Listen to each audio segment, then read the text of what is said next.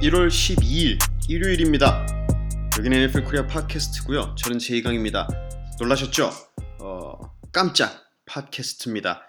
어, 마침 일요일이기도 하고 어, 오늘 아침에 두 경기밖에 없었기 때문에 이 두 경기에 대해서 아, 빨리 저도 이야기를 같이 나누고 싶고 여러분들의 생각도 좀 듣고 싶어서 이렇게 어, 긴급 팟캐스트 에피소드를 녹음하고 있습니다. 아, 오늘 와일드카드 라운드에서 진출했던 두 팀이 각각 1번 시드와 맞붙는 경기들이 있었죠. 먼저 미네소타가 샌프란시스코랑 붙는 NFC의 경기가 있었고 테네시가 baltimore와 붙는 AFC 경기가 있었는데 이 두 경기에 대해서 한번 짧고 굵게 이야기를 한번 나눠보고요. 어, 다 들으시고 나선 음, 어떻게 감상을 하셨는지 경기를 또 어떤 점들을 눈여겨 보셨는지 또 혹시 어, 제가 하는 얘기들과 동의하시는 것 또는 반대하시는 것들이 어떤 게 있는지 알려주시면 참 재밌지 않을까라는 생각이 듭니다. 자, 어, NFL 코리아 팟캐스트는 팟빵하고 아이튠즈를 통해서 들으실 수 있다는 건 알고 계시죠? 어, 댓글 등을 통해서 어떻게 생각하시는지 알려주시면 좋을 것 같고요. 오늘은 뭐 이런저런 긴 얘기들보다도 이 두 경기에 대한 뭐 일종의 감상평이랄까요?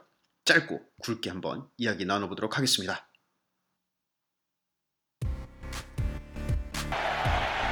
Cousins fires over the middle and it's intercepted at the 40 yard line by Richard Sherman.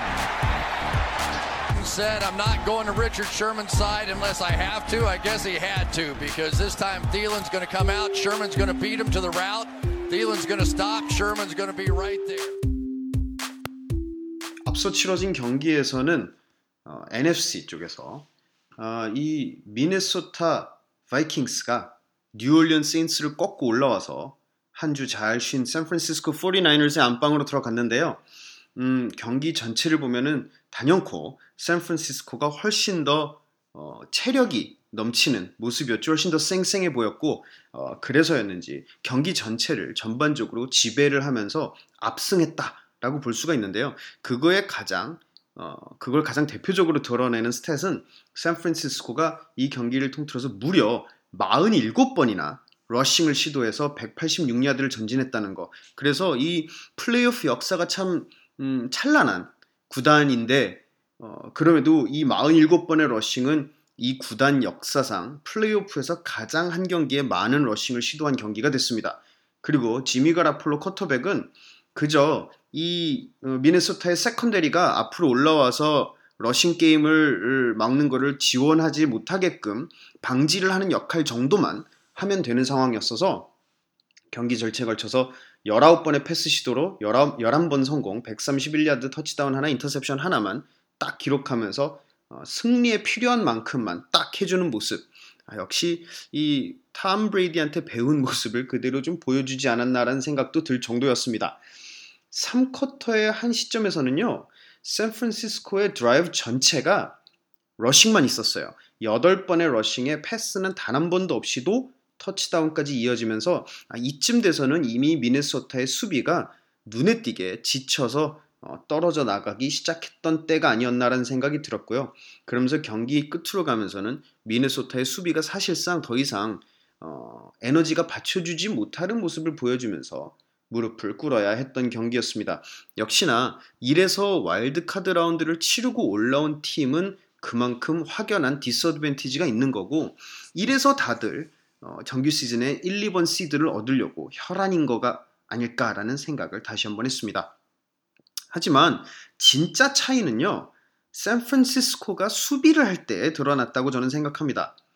이 경기에서 분명했던 거는 샌프란시스코의 game plan은 뭐였느냐? 수비에 있어서의 game plan은 무조건 델빈 쿡을 어, 봉쇄해 버리고 커크 커즌스가 passing을 통해서 승리를 만들어낼 수 있는지 시험해 보자.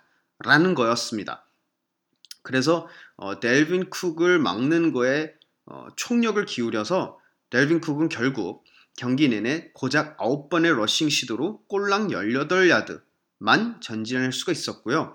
그러고는 어, 아, 이 델빈 쿡이 좀 살아나야지 이 미네소타 우리 팀의 이 공격이 좀 살아나지 않을까라고 생각한 미네소타가 어, 조금 음, 공격 play calling을 조금 조정을 해갖고 델빈 쿡한테 어떻게든 공을 넘겨주자라는 생각을 하기 시작할 시점이 있었어요. 그래서 그때부터는 어떻게든 screen pass 같은 걸 통해서 일단 델빈 쿡한테 공을 좀 쥐어주자. 델빈 쿡이 조금 흐름을 탈 수 있게 해주자라고 음, 미네소타가 생각을 하기 시작한 시점에서는 샌프란시스코는 그거에 이미 충분히 대비가 돼 있어서 델빈 쿡이 screen pass를 통해서 공을 받을 때마다 두 명 혹은 세 명의 수비수가 냉큼 달려들어서 이 yards after catch, 캐치 이후에 야드를 따내는 것을 할 수 없게끔 쿡을 완벽하게 봉쇄를 하면서 쿡은 6번의 reception으로 고작 8야드밖에 전진하지 못하는 모습까지 보여줬습니다. 쿡이 어, 사실상 지워지는 상황이 되자 샌프란시스코의 defensive line은 커크 커즌스를 이제 targeting하기 시작했죠. 그러면서 커즌스가 어, 굉장히 1차원적으로 경기를 하지 않을 수 없게 만들었습니다. 음, 샌프란시스코는 결국 어, 5명의 수비수가 6개의 sack을 기록하면서 어, 경기 내내 커즌스를 굉장히 많이 괴롭혔고요. 커즌스는 그래서 조금 마음이 급해지면은 급해지길 기다린 거죠, 샌프란시스코는. 그래서 급해져서 패스를 잘못했을 때 cornerback 리처드 셔먼은 베테랑이죠. 리처드 셔먼은 플레이를 정확하게 읽고 더 중요한 거는 press coverage를 정확하게 수행하고 그래서 interception까지 정확하게 따내는 모습을 보여줬습니다. 아 이게 참 재밌다고 생각했던 거가 첫째로는 리처드 셔먼은 커리어 내내 이 press coverage보다는 zone coverage에 뛰어난 cornerback이라는 평판이 굉장히 지배적인 선수인데 아, 이 플레이에서만큼은 press coverage를 정석으로 보여주면서 완벽하게 interception을 해내는 모습을 보였고요. 또 하나 증명이 된 거는 커크 커즌스라는 쿼터백은 rushing 게임이 먼저 자리를 잡아서 rushing 게임을 앞에 놓고 그 뒤에서 play action을 할 수 있는 상황이 되면 굉장히 뛰어난 쿼터백인데 rushing 게임이 막히게 되면은 순식간에 무너지는 성향이 없지 않아 있는 아 그게 참 아킬레스건인 어, 쿼터백이라는 점도 다시 한번 어, 증명이 된 경기가 아니었나라는 생각을 했습니다. 어, 이 경기의 마지막은요. 어, 이 샌프란시스코의 defensive coordinator 로버트 살라한테 어, 박수를 좀 쳐주고 싶은 거가 없지 않아 있습니다. 이 경기 시작에 살라는 어, 한쪽의 cornerback으로 주전 cornerback으로 어, 아켈로 위더스푼을 출전시켰는데요. 위더스푼을 스테판 딕스 wide receiver랑 1대1로 matchup을 시켰단 말이에요. 근데 시작 경기 시작과 함께 얼마 지나지 않아서 어, 위더스푼이 딕스한테 완전히 발리면서 어, 터치다운을 내줬단 말이죠. 그랬더니 아살라는 바로 판단을 했습니다. 아, 이 위더스푼은 스피드를 스피드가 딕스한테 맞춰줄 수가 없구나. 그러면 경험은 부족해도 스피드가 더 좋은 코너백으로 투입하자라고 해서 즉시 위더스푼을 빼고 그 자리에 어, 최근에 들어서 스피드를 토대로 상승세를 타고 있던 cornerback 이메뉴얼 모슬리를 집어넣고요.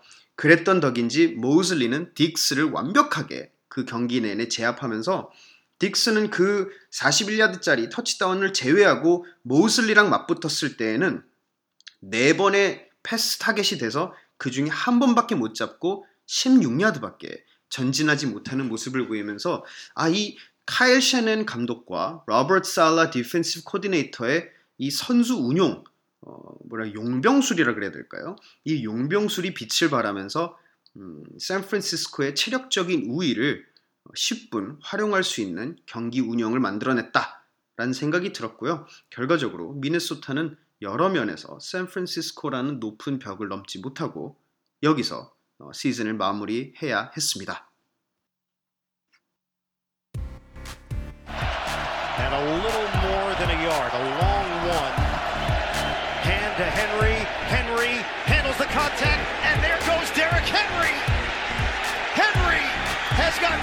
speed for a big man, and he takes it inside the 10.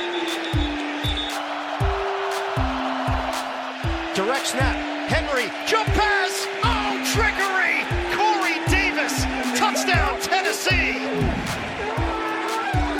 The razzle dazzle for the Titans. 날씨 좋은 서부에서는 샌프란시스코가 미네소타를 상대로 승리를 거둔 이후에 어, 이 시청자들의 눈은 동부 쪽으로 넘어갔죠. 뉴잉글랜드를 꺾고 엄청난 파란을 일으키면서 진출한 테네시 타이탄스는 또 한 번 헤드라인을 만들어내면서 그야말로 플레이오프의 다크호스로 급부상하기 시작했습니다. 테네시는 리그에서 가장 핫한 정규 시즌을 보낸 baltimore 레이븐스를 상대로 28대 12의 놀라운 승리를 거두게 됐죠. 지난 에피소드에서 제가 아, 테네시가 이 턴오버 경쟁에서 플러스 2 이상을 하고 또 어, 이 라이언 테너힐 쿼터백이 한두 개의 deep pass, deep play를 성공시킬 수 있다면 테네시가 upset을 일으킬 수도 있다 라는 식으로 얘기를 했는데 정확하게 그렇게 됐죠. 벌티모어는 두 개의 interception에 하나의 forced fumble을 합친 세 개의 턴오버를 기록했고요. 테네시는 턴오버가 없었죠. 또한 baltimore는 무려 4개의 어, turnovers on down, 그러니까 fourth down conversion을 실패를 해서 공격권을 그 자리에서 넘겨주는 turnover on down이 4개나 있었습니다. 물론 그 중에 마지막 두 개는 경기 막판 garbage time에 어떻게든 따라잡기 위해서 어, 절박함에 한 거라고 쳐도 첫두 개는 굉장히 인상 깊었다고 할 수 있어요. 이번 정규 시즌에 벌티모어는요. fourth down and one 상황에서 fourth down에 1야드를 남겨놓은 상황에서는요. first down conversion을 전부 다 성공을 시킨 무시무시한 팀이었습니다. 한 번도 fourth down and one 상황에서 컨버전에 실패한 적이 없었던 벌티모어인데 두 번이나 테네시는 이 fourth down and one 상황에서 라마르 잭슨을 막을 수가 있었던 거죠. 첫 번째 턴오버 때는요. 첫 번째 4th and 1 상황에서는 테네시는 이딱 박스를 꽉꽉 채우고는 라마르 잭슨이 바깥으로 돌아 나가려고 하는 거를 차단을 해버리면서 공격권을 뺏어버렸죠. 그리고 공격권을 뺏자마자 이 벌티모어가 당황스러움을 채 지우기도 전에 바로 다음 첫 번째 플레이에서 라이언 테너힐은 이 wide receiver 칼리프 레이먼드한테 그림 같은 45야드짜리 터치다운 패스를 성공을 시킵니다. 이 칼리프 레이먼드는 저도 들어본 적이 없는 사람이어서 찾아보니까요. 어, 2016년에 이 드래프트 되지 않고 UDFA 출신으로 어, 리그에 합류해서 journeyman으로 여기저기 팀을 돌아다닌 선수고요. 지난 4시즌 동안에 정규 플레이에서 꼴랑 10개 reception밖에 없을 정도로 어, 무명에 가까운 선수였는데 아무도 이 벌티모어의 누구도 예측하지 못한 허를 찌르는 플레이를 통해서 라이언 테너힐은 터치다운 패스를 만들어냈고요. 이 안 그래도 시즌 처음으로 4th and 1 상황에서 어, conversion에 실패하면서 당황했던 벌티모어는 곧바로 이어서 터치다운 패스까지 예상치 못한 순간에 내주면서 그야말로 흔들리게 됐다라고 할 수가 있죠. 또 3쿼터에도 테네시는 또 한 번 벌티모어를 4th and 1 상황에서 효과적으로 막아냈고요. 이번엔 중간을 꽉꽉 틀어 막아서 가운데로 뚫고 들어오려고 하는 라말 잭슨을 또 막아냈죠. 그러면서 이 드라이브가 13플레이짜리였어요. 플레이 13개짜리 드라이브를 터치다운까지 이어나가려고 하고 있는 드라이브였는데 그 드라이브를 그 자리에서 끝내버리는 효과를 발휘했습니다. 만약에 이 드라이브가 터치다운으로 이어졌다면 경기는 14대 13의 1점 차 경기가 됐을 것이고 그때부터는 어떻게 될지 알 수 없었을 거예요. 근데 어, 터치다운을 막아내고 그리고는 바로 공격권을 받아서 테네시는 6개의 플레이로 81야드를 치고 나가서 경기를 순식간에 21대 6으로 만들어 버렸습니다. 이때쯤부터 해서 라말 잭슨은 눈에 띄게 멘탈이 흔들리는 모습을 보였고요.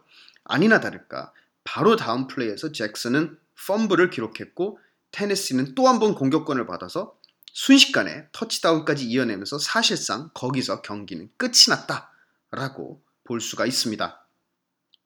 물론 어, 이, 이 경기의 단연 수훈갑은 어, 킹 헨리, 어, 데릭 헨리였죠.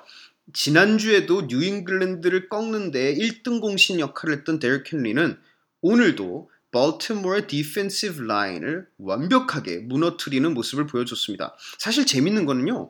벌티모어의 defensive line이 체격이 굉장히 큰 팀입니다.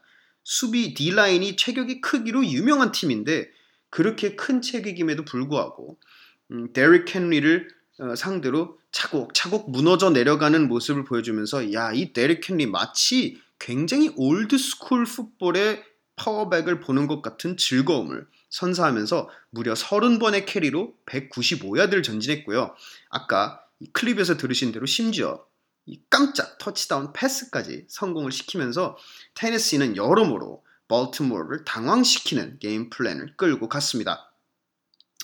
물론 아 라말 잭슨을 막는 어, 가장 확실한 공식은 라말 잭슨이 뛰지 못하고 passing하게 만드는 거지 라고 말하는 건 쉽지만 음, 시즌 내내 그걸 알면서도 그걸 성공할 수 있었던 팀은 없었다고 봐도 무방했죠.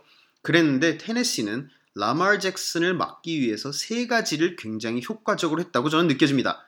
첫 번째는요, defensive line에 있는 선수들 사이의 갭을 굉장히 촘촘하게 만들어서 라말 잭슨이 가운데로 들어가는 거는 불가능하게 만들면서 자, 그러면 너 passing 안 할 거면 바깥으로 돌아 나가야 돼. 라고 어, 옵션을 제안을 했습니다. 두 번째, defensive back들이요. 이 D line 바깥쪽 엣지를 커버하면서요. 라말 잭슨이 적어도 바깥으로 돌아 나왔을 때 코너를 돌아서 앞으로 치고 나갈 수는 없게 그래서 바깥으로 코너 바깥으로 돌아 나가도 사이드라인 쪽으로 뛰어갈 수밖에 없게끔 만들므로 인해서 횡적으로 움직이게 만들어서 이 종적으로 라말 잭슨이 어, 스피드를 내서 가속을 해서 수비수가 뒷걸음질을 쳐야 되는 상황을 만들지를 않았습니다. 그리고 마지막 세 번째로 만약에 라말 잭슨이 어, 바깥쪽으로 뛰어나가지 않기로 맘먹고 가운데서 패싱을 시도하고자 하면 포켓을 바깥쪽으로부터 무너뜨려서 라말 잭슨을 잡아먹고자 했던 어, 이렇게 순차적으로 라말 잭슨을 궁지로 몰아넣는 어, 플레이 콜링을 했다라고 보여졌거든요. 이거는 head coach 마이크 브레이블한테 굉장히 큰 수훈이 있었다라고 할 수가 있을 것 같아요. 제가 경기 중에 트위터로는 얘기를 잠깐 했는데 좀 재밌는 모습이 하나 잡혔던 건요. 이거 어, 혹시 어, 같은 의문을 가지신 분이 또 계신지 잘 모르겠는데 이 라말 잭슨이 센터 뒤에 라인업에 있고 그 뒤에 running back이 I formation처럼 라인업에 있을 때 이 라말 잭슨이 왼손이나 오른손으로 이 등 뒤에 꽂은 타올을 만지는 모습을 보였어요. 근데 이게 제가 아직 확실하게 조사해보지도 않았고 아직 필름을 충분히 몇 번이고 돌려봐서 확인을 해본 건 아니고 그냥 의문 사항이었는데 라말 잭슨이 왼쪽 손으로 왼손으로 수건을 만지면 핸드오프를 왼쪽으로 하고 오른쪽 손으로 만지면 핸드오프를 오른쪽으로 하는 것 같은 모습을 보였거든요. 음, 이게 사, 제가 본 게 맞다면 사실이라면 그리고 그거를 테네시의 사이드라인도 눈치챈 거라면 그러면 아 테네시가 rushing game을 어, 제압할 수 있었던 하나의 큰 요소가 되었, 됐지 않았을까라는 생각이 들었거든요. 라말 잭슨을 제외하면 벌티모어의 rushing game은 고작 9번의 rushing으로 42야드밖에 전진하지 못했거든요. 어, 제가 본 거가 맞았다면 그리고 테네시가 테네시의 사이드라인도 그걸 눈치챘었더라면 아 그래서 벌티모어의 rushing game이 제압됐던 거 아닐까라는 어, 추측도 해볼 수가 있었습니다. 물론 테네시는 벌티모어를 꺾는 데 있어서 굉장한 어, 모습을 보여줬죠. 하지만 어, 저는 그렇다고 해서 라말 잭슨을 비판하거나 역시 거품이었다라는 식으로 얘기하는 것은 합당하지 않다라고 생각합니다. 우리는 기억해야 됩니다. 첫째로 라말 잭슨은 이제 고작 23살입니다. 올해 하이즈먼 수상한 조 버로우보다도 어리죠. 고작 23살의 어린 나이의 선수라서 앞으로 성장할 일이 많고요. 또 두 번째로 이번 시즌에 들어서 한창 상한가를 치던 자신감 만빵하던 라말 잭슨이 처음으로 이 뭐랄까 훅 후드려 맞고 당황을 해야 됐던 어, 순간이었기 때문에 이런 이런 경우에 mental을 부여잡는 훈련이 아직 덜 되어 있었다라고 볼 수도 있고요. 또 세 번째로는 어, 주전 running back인 마크 잉그램이 부상 때문에 충분히 활약하지 못해서 어, 같이 호흡을 맞출 수 있는 running back이 부재했다 라는 것도 어, 라말 잭슨이 오늘 조금 흔들리게 됐던 충분히 이해가 될 만한 요소라는 생각이 들었어요. 저는 라말 잭슨이 아주 특별한 선수라는 생각은 지금도 변함이 없고요. 어, 알고 있고요. 어, 라말 잭슨이 오늘의 패 라말 잭슨 같은 특별한 선수라면 오늘의 패배에 의해서 멘탈이 흔들리기보다는 이거에 의해서 한 단계 크게 성장하는 기회가 분명히 될 거라고 생각이 들어서요. 어, 이 팟캐스트를 들으시는 분들 중에 멀티몰 팬분들도 많이 계시는 걸로 알고 있는데 너무 상심치 않으셔도 됩니다. 라는 생각이 들어요. 라말 잭슨의 미래는 밝습니다. 라말 잭슨에 대해서 off season에도 제가 기회가 되면 하나의 에피소드를 따로 하고자 하는데 라말 잭슨은 그냥 빠르기 때문에 이 탁월한 rushing을 하는 게 아닙니다. 빠른 거는 둘, 빠르기도 빠른데 이 마치 이 무술에서 boxing 같은 거나 무술 같은 거 할 때 상대방의 펀치나 킥을 이렇게 정교하게 흘리는 거 있잖아요. 그런 식으로 라말 잭슨은 히트를 아주 정교하게 흘리는 거에 탁월한 모습을 보여서 어, 감히 흉내내기 어려운 선수가 에, 되어 있다고 저는 생각하고요. 그래서 라말 잭슨의 미래는 밝다라는 거. baltimore 팬 여러분들, baltimore가 슈퍼볼까지 보고 있던 차에 여기서 덜컥 덜미를 잡힌 게 아쉽겠지만 너무 어, 상심치 않으시기를 바랍니다. 자 이렇게 해서 어, 급하게 한 20분 정도 어, 특별 에피소드를 녹음을 해봤습니다. 두 경기 오늘 있었던 두 경기에 대한 어, 짤막한 감상평을 얘기를 해봤는데 여러분들은 경기를 어떻게 보셨는지 궁금하고요. 또 방송 초반에 말씀드린 대로 여러분들은 어떤 생각을 하셨는지 또 어, 떤 특별히 분석하고자 하고 어, 알리고자 하시는 점이 있으시면 꼭 알려주시면 저도 아 그런 게 있었구나 라고 참고하면서 다시 한번 경기들을 복기하는 즐거움을 가질 수 있을 것 같으니까요. 여러분들의 의견도 많이 많이 댓글 또는 트위터 NFL 코리아를 향해서 쏴주시면 감사하겠습니다. 자, 어, 일요일 오후를 즐기러 가야겠습니다. 여긴 NFL 코리아 팟캐스트였고요. 저는 제이강이었습니다. 내일 또 두 경기들 어, 가지고 분석 찾아뵙도록 하겠습니다. 내일 봐요. 페이스!